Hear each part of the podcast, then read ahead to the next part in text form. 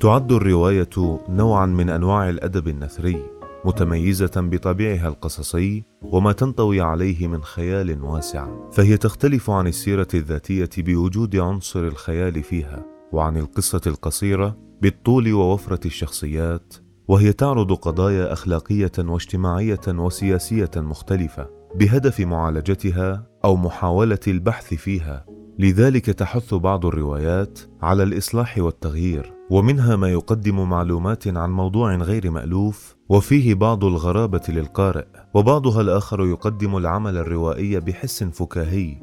الهدف منه إمتاع القارئ وتسليته. والرواية حكاية يرويها راو ينظر إلى الشخصيات كأنه يعرفها جميعا فيتحدث بلسان الشخصيات أحيانا ويفسح لها المجال للحديث أو الحوار فيما بينها أحيانا أخرى وهي أطول الأنواع الأدبية وتتميز بأنها تتعامل غالبا مع أحداث تمتد على مدة زمنية طويلة.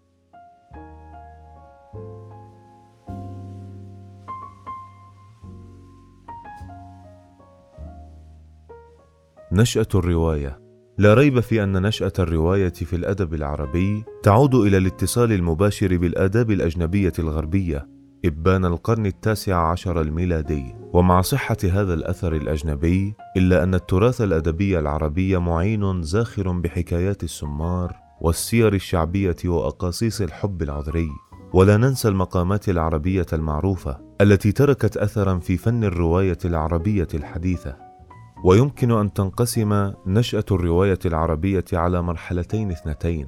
أولاهما مرحلة الترجمة والنقل من الاداب الأجنبية إلى اللغة العربية والأخرى مرحلة التأليف والتقليد للرواية.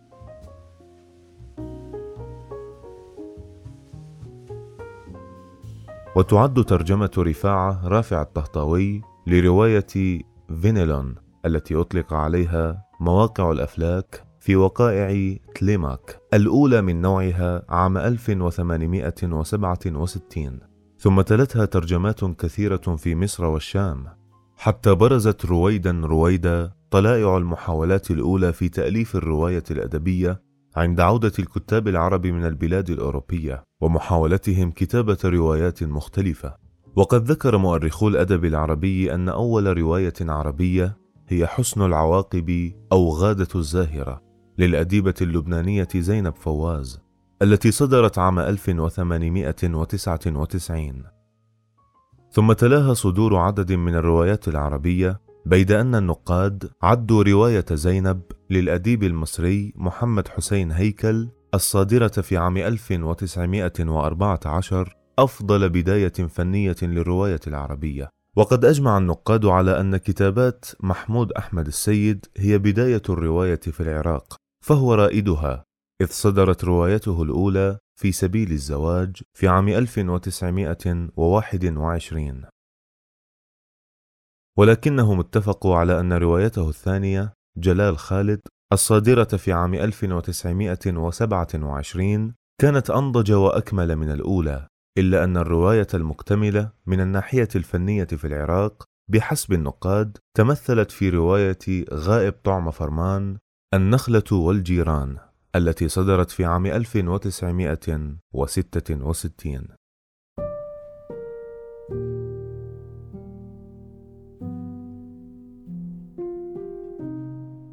أنواع الرواية.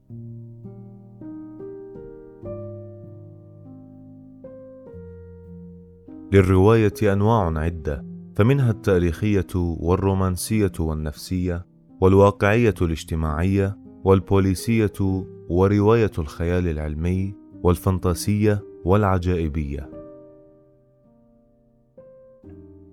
تنماز الرواية التاريخية بقدرة الكاتب الروائي فيها على تطوير شخصيات تاريخية سواء أكانت حقيقية أم خيالية، وتصوير أحداث وقعت أو يمكن وقوعها في أزمنة تاريخية ماضية، وعلى هذا ليست الرواية التاريخية كتابا يقص احداثا كما تقص كتب التاريخ لكنها تجنح إلى الخيال وتترك فسحة واسعة للابتكار.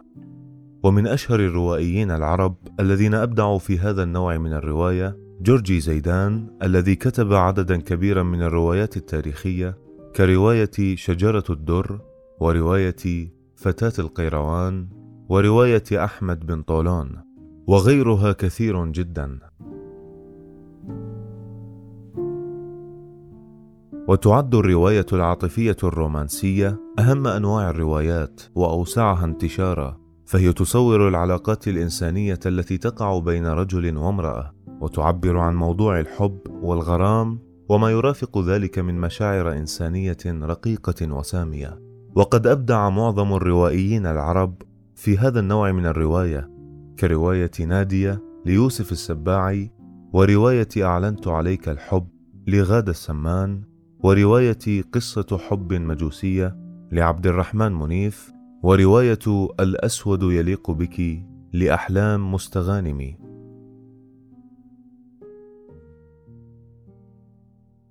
وتنماز الرواية النفسية بفحص الشخصية وتحليلها من الداخل لتتأمل في العقد النفسية الدفينة في شخصياتها التي غالبا ما تكون قليلة وتبين كيف أن هذه العقد النفسية تحرك الشخصيات للقيام بأفعالها في الأحداث. ومن أبرز روايات هذا النوع رواية اللص والكلاب لنجيب محفوظ ورواية الشمعة والدهليز للطاهر والطار ورواية مملكة الفراشة لواسين الأعرج.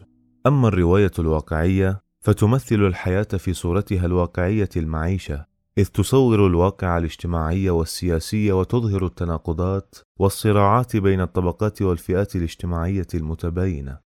ويعد نجيب محفوظ رائد الرواية الواقعية الاجتماعية العربية، ولا سيما في رواياته القاهرة الجديدة وبداية ونهاية وثلاثيته الشهيرة بين القصرين وقصر الشوق والسكرية، وهي ثلاثة أجزاء لرواية طويلة واحدة. ويعد غائب طعم فرمان رائد الواقعية الاجتماعية في العراق ولا سيما في رواياته النخلة والجيران وخمسة أصوات والمخاض.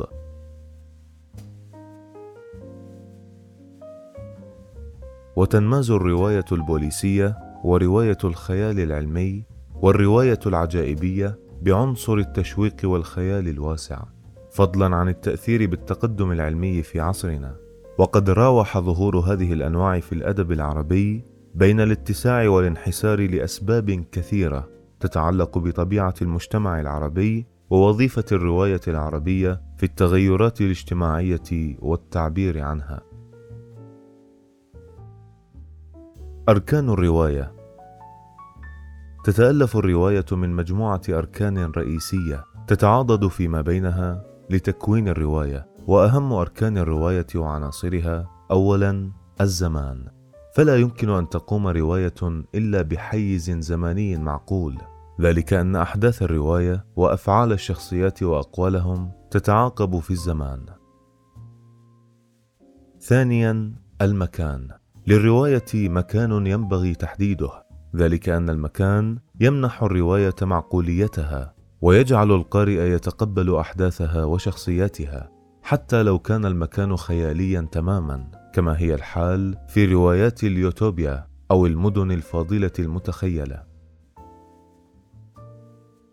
ثالثا الحبكة. تتمثل الحبكة أو العقدة بجريان الأحداث المتصلة أو المنفصلة التي تتطور شيئا فشيئا محكومة برباط سببي واضح أو مكاني أو زماني وهي لا تنفك عن شخصيات الرواية. وتنتهي الحبكة بالحل غالبا في نهاية الرواية. ومن أهم عوامل الحبكة عنصر التشويق الذي يشد القارئ وواقعية الفكرة التي تقوم عليها فمن دونها تتعرض الحبكة للتفكك والانحلال والضعف.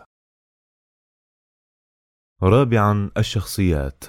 من العناصر المهمة في الرواية فلا يمكن قيام رواية من غير شخصية تؤدي إلى تطوير الأحداث بأفعالها وأقوالها وحواراتها وتنقسم الشخصية في العمل الروائي على نوعين. الشخصية الرئيسة وهي ما يطلق عليها البطل أيضا وتستغرق الرواية من بدايتها حتى نهايتها.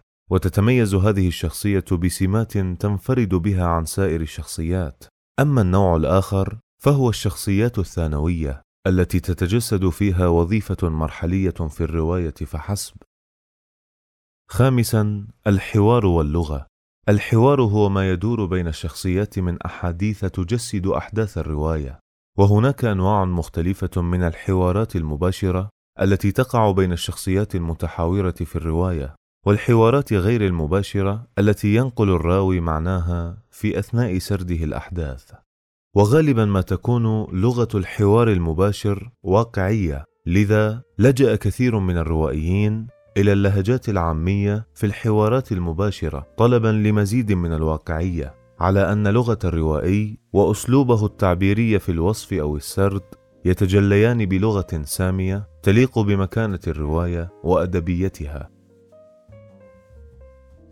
سادسا الفكرة. إن أول ما يجب أن يفكر فيه الروائي هو فكرة الرواية التي يرغب في إيصالها إلى القارئ. فهي سبيله لبلوغ الحبكة المناسبة ومنهجه في رسم شخصياته وسماتهم الأساسية وينبغي أن تمثل فكرة الرواية قيمة ومثلا حسنا أعلى تضيفه للقارئ.